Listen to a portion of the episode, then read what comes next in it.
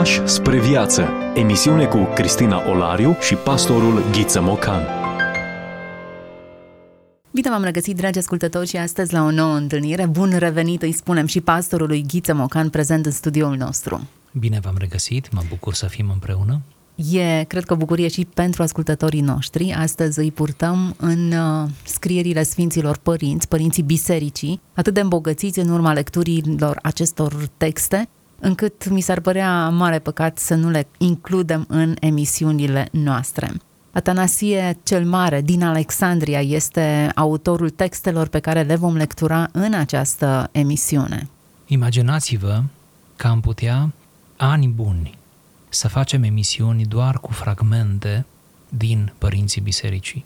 Atât de mult au scris, atât de bine, atât de suculent, cu atât de multe referiri la scriptură, încât am putea, cum ziceam, ani buni să facem doar din operele lor emisiuni și am fi atât de câștigați. Cum de puteau să scrie atât de dens, atât de comprimat? Probabil s-ar putea da mai multe răspunsuri și unii au încercat să o facă mult mai bine decât o putem noi acum, prin câteva speculații, dar uh, aș încerca și eu aici câteva variante. În primul rând, oamenii aceștia, când au ajuns ce au ajuns și au început să scrie, deja aveau o bună formație intelectuală și culturală, deja dovediseră ceva în spectrul laic, în spațiul laic, și în momentul în care s-au convertit la creștinism, pentru că aici vorbim totuși de oameni care s-au convertit la vârsta adultă la creștinism sau undeva la 18 ani, 20 de ani și uh, s-au dedicat pur și simplu scrierii.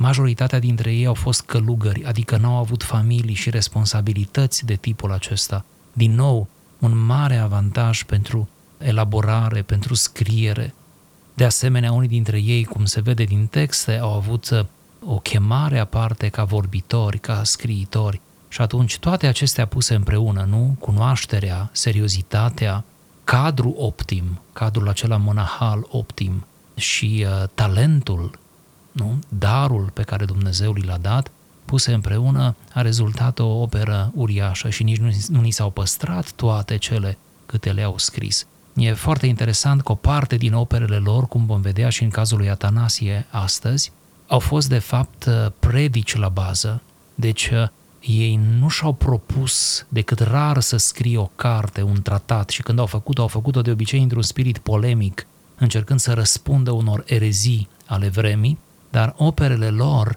au rămas în istorie ca fiind omilii sau predici pe care ucenicii le scriau în timp real, în timp ce aceștia le rosteau, și apoi datorită ucenicilor, pentru care, iată, trebuie să avem un respect acei anonimi despre care nu știm, care au făcut această muncă de scriere și apoi copiere, recopiere și așa mai departe. Da, e, e interesant de urmărit viețile lor. Martirajul unora, nu toți au murit martiri, dar a unora dintre ei modul în care s-au focalizat pe textul scripturii și au reușit să dea o esență atât de comprimată. În zilele noastre am senzația că avem acces la mult mai multe resurse decât au avut ei. Nu uităm contextul în care trăim noi. Avem uh, versiuni și variante ale textului sacru de la textul original, greacă, latină, limbile în care au fost scrise. Avem gânditori, analize, comentarii și totuși nu ajungem la nivelul lor de, de înțelegere pentru că nu ne dedicăm studiului așa cum s-au dedicat ei. Cred că asta este, nu ne dedicăm ca și ei cu aceeași seriozitate și cred că mai este un neajuns. Cred că nu suntem atât de duhovnicești ca și ei. Nu că nu am putea fi. Dumnezeu nu ne refuză asta, ba din potrivă ne sare de grabă în ajutor, dar um, nu ținem rânduierile cum le țineau ei, adică nu ținem atât de mult la timpul de rugăciune, atât de riguros, la post, la uh, forma aceasta de asceză, chiar dacă suntem căsătoriți, nu? Și avem familii, cred că nu valorizăm atât de mult biserica, mă refer locul bisericii și ce se întâmplă în spațiul acela sacru al bisericii. Deci, într-un cuvânt, nu suntem atât de duhovnicești. Bună observație! Deci, încă un motiv în plus pentru a ne opri asupra scrierilor acestor sfinți părinți și analiza textele. Haideți să vedem câteva detalii biografice. Cine a fost Atanasie cel Mare? Atanasie cel Mare s-a născut în anul 295 și s-a stins în anul 373. Vorbim așadar de partea activă a vieții lui în secolul IV după Hristos. Voi oferi doar câteva detalii biografice fără să intru în, în prea multe amănunte. În anul 319 ajunge diacon și devine la scurtă vreme secretarul episcopului Alexandru și îl însoțește pe acesta la conciliul de la Niceea din 325. E bine ca ascultătorii noștri să știe că în primul mileniu au avut loc șapte concilii sau șapte sinoade ecumenice. Sunt cele șapte sinoade care contează pentru istoria și dogmatica creștină.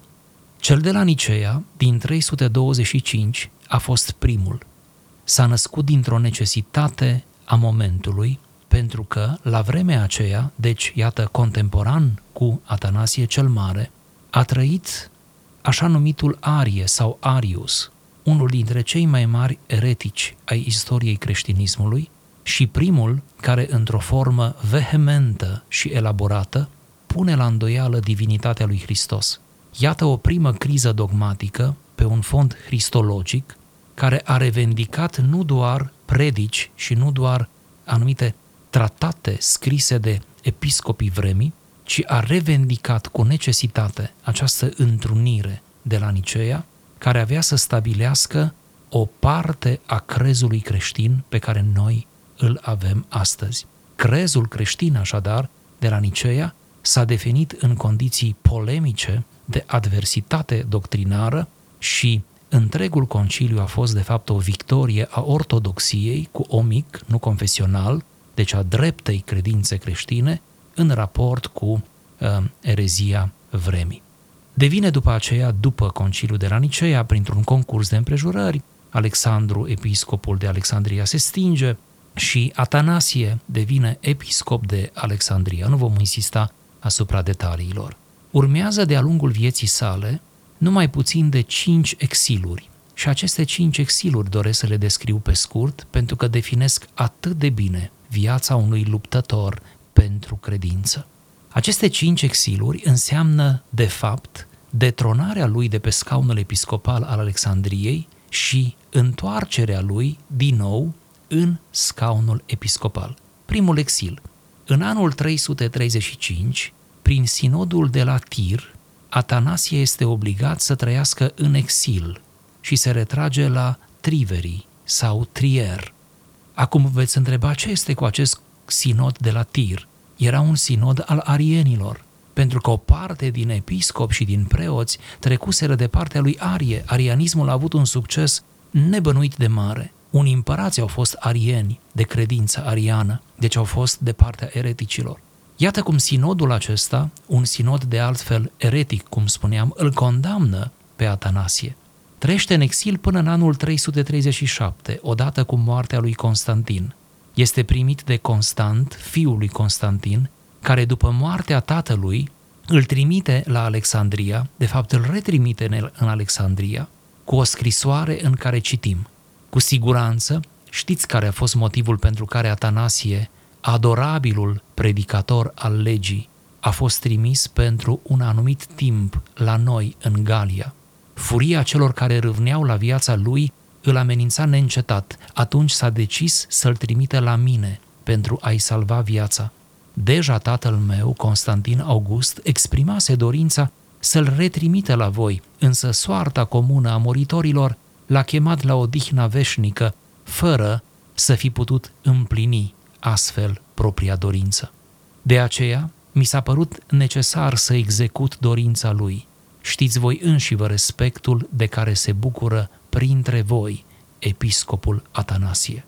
Din această primă perioadă a exilului avem dubla sa apologie împotriva păgânilor și cealaltă despre întruparea cuvântului. Ambele sunt în limba română. Revenind la Alexandria, încearcă să refacă viața comunităților prin vizite pastorale și încurajându-i să nu cedeze presiunilor suscitate de eretici împotriva dreptei credințe. Al doilea exil. Râvna apostolică va juca oarecum în defavoarea lui, fiindcă în anul 339, un alt sinod, sinodul de la Antiohia, îl excomunică din nou și este nevoit să reia drumul exilului.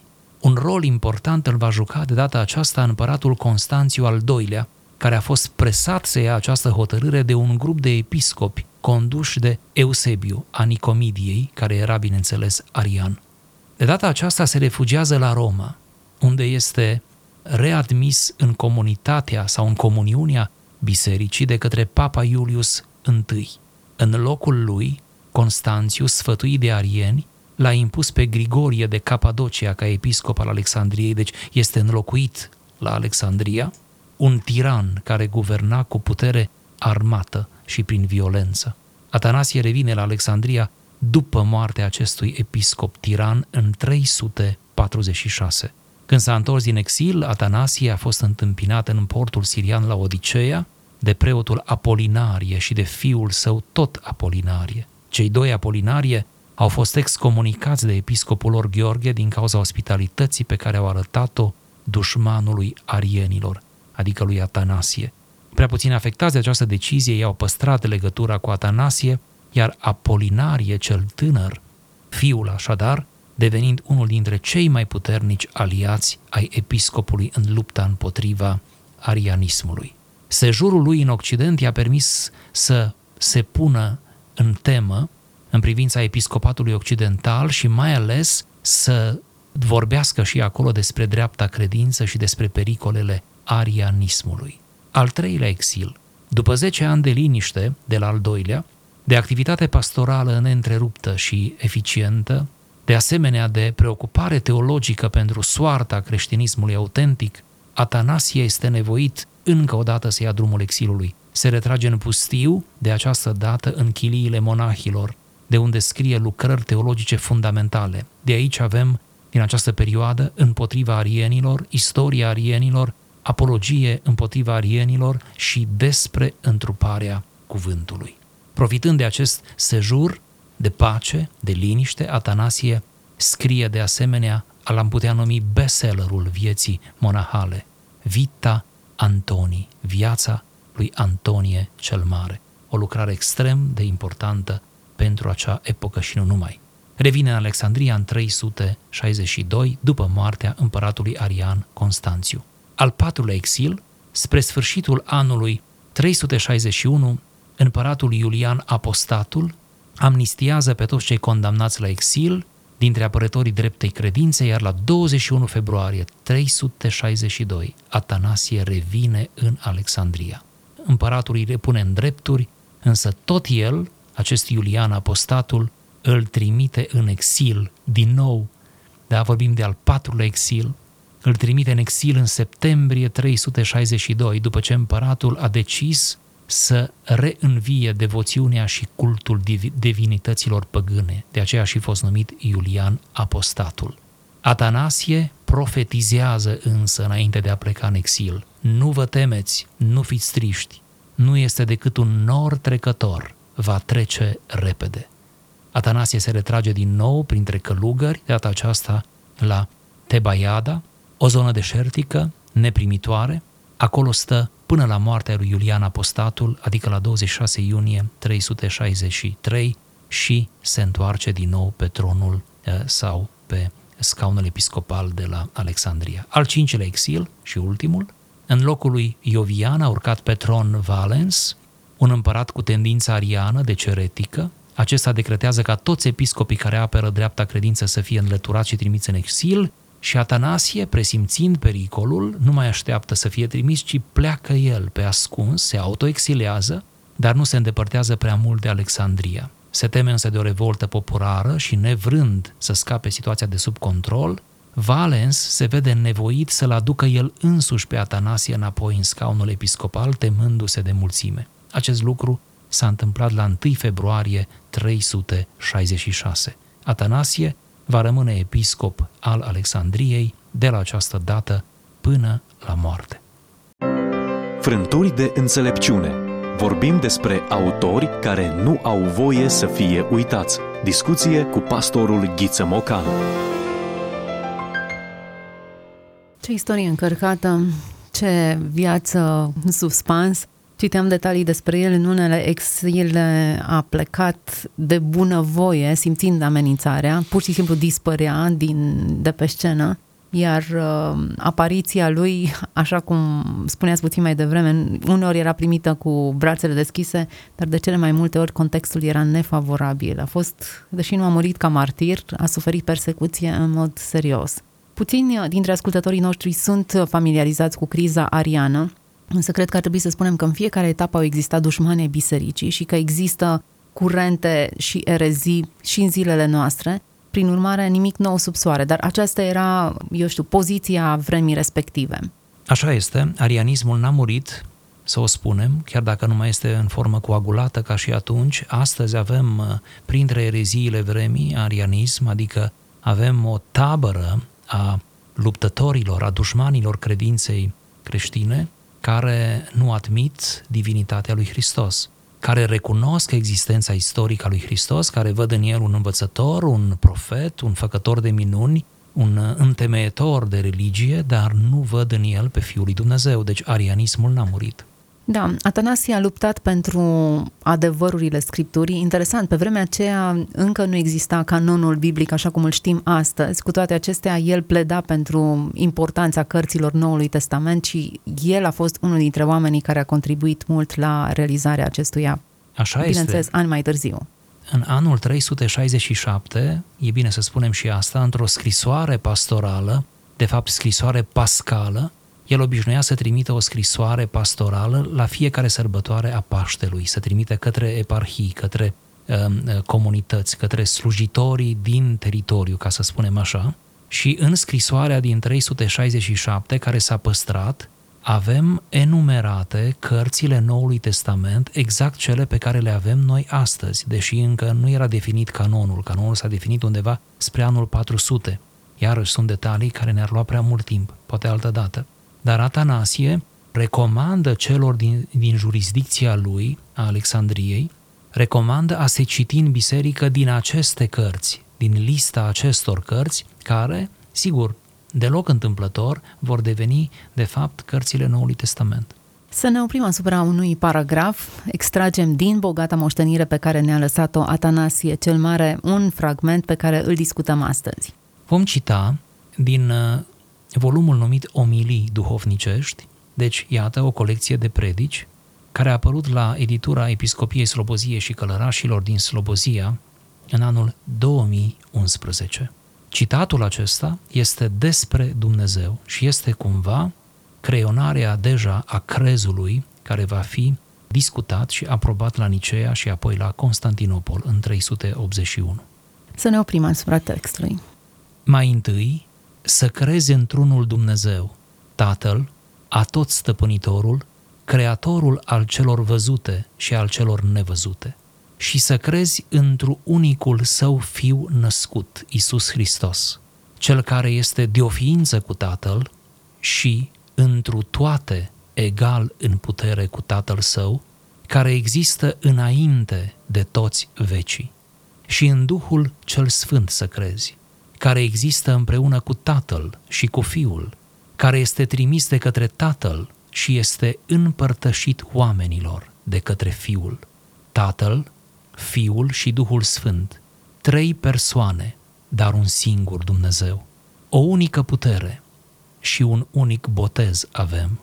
Deci, acest Dumnezeu al nostru, Tatăl tuturor, a creat în timp cerul, pământul, marea și toate celelalte vietăți care trăiesc înăuntrul acestora.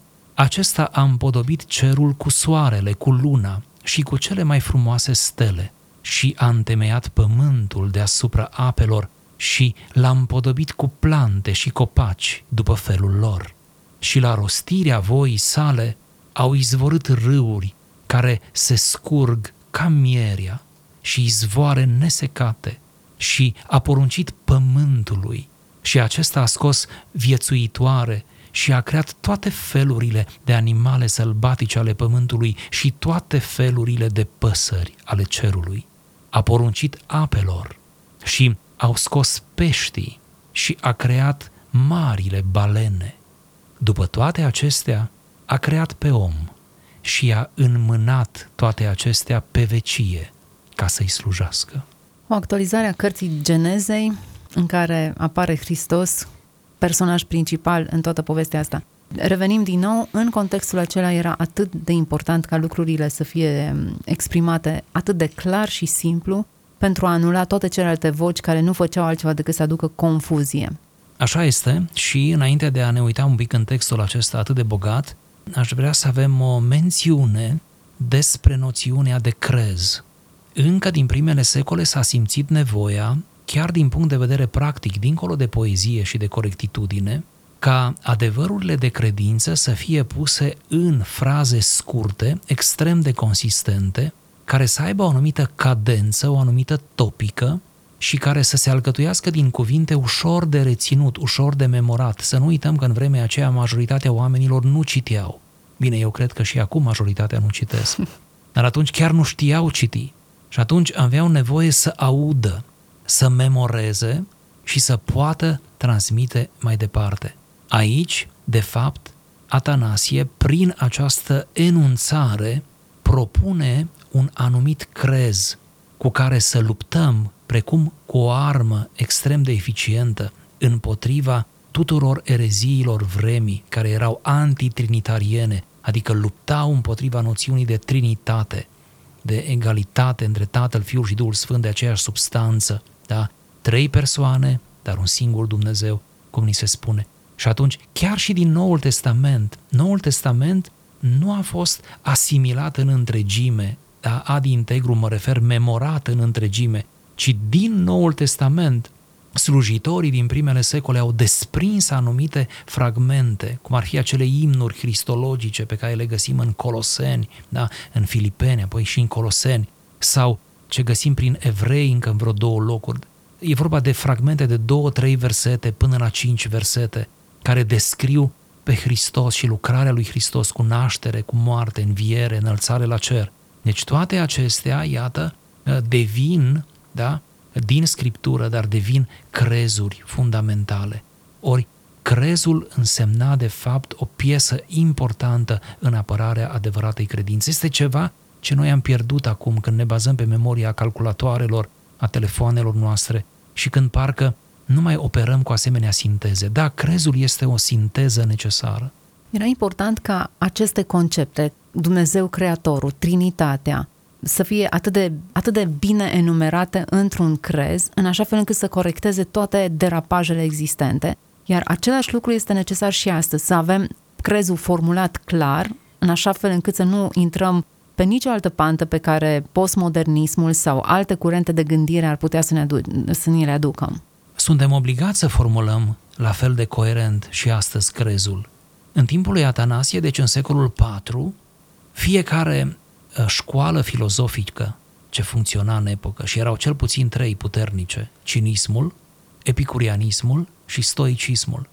Toate aceste trei, să știți, școli filozofice care vin din perioada elenistică, aveau uneori asemănări izbitoare cu anumite doctrine și mai ales practici creștine. Dar sigur, despre aceasta a curs multă cerneală, despre aceste asemănări. Ei bine, toate școlile filozofice din epocă contemporane cu primele secole aveau crezuri, aveau afirmații concrete despre uh, ce cred ei, despre cum practică ei acei filozofi, acei urmași, acei ucenici. Deci, uh, nu a inventat creștinismul noțiunea de crez. Toți aveau un crez. Și acum, întorcându-ne la timpurile noastre, noi de fapt trăim, cum spun apologeții de azi, într-un neopăgânism sau într-o perioadă post-creștină poate chiar zic unii post-istorică. Trăim în acest post, nu? Post-modern. Trăim în această perioadă care orice am adăugat după post, după prefixul post, ă, ne aflăm într-un spațiu nesigur, nu?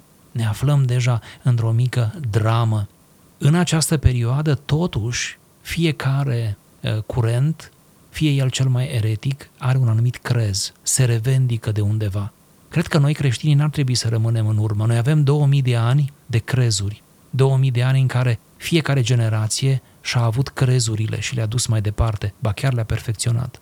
Acum este extrem de important față în față cu toate derapajele să stăm cu aceleași adevăruri, oricât ar părea de simple enunțate. Faptul că Dumnezeu a creat peștii și balenele, creatorul tuturor. E un adevăr care stă față în față cu Darwin și cu toate teoriile care apar ulterior. Nu e Darwin singurul, dar este reprezentativ cu teoria evoluționistă, e bine, față în față cu orice altă teorie și orice alt curent de gândire, va trebui să ne reîntoarcem mereu și mereu la aceste baze care par simple, dar care sunt esențiale.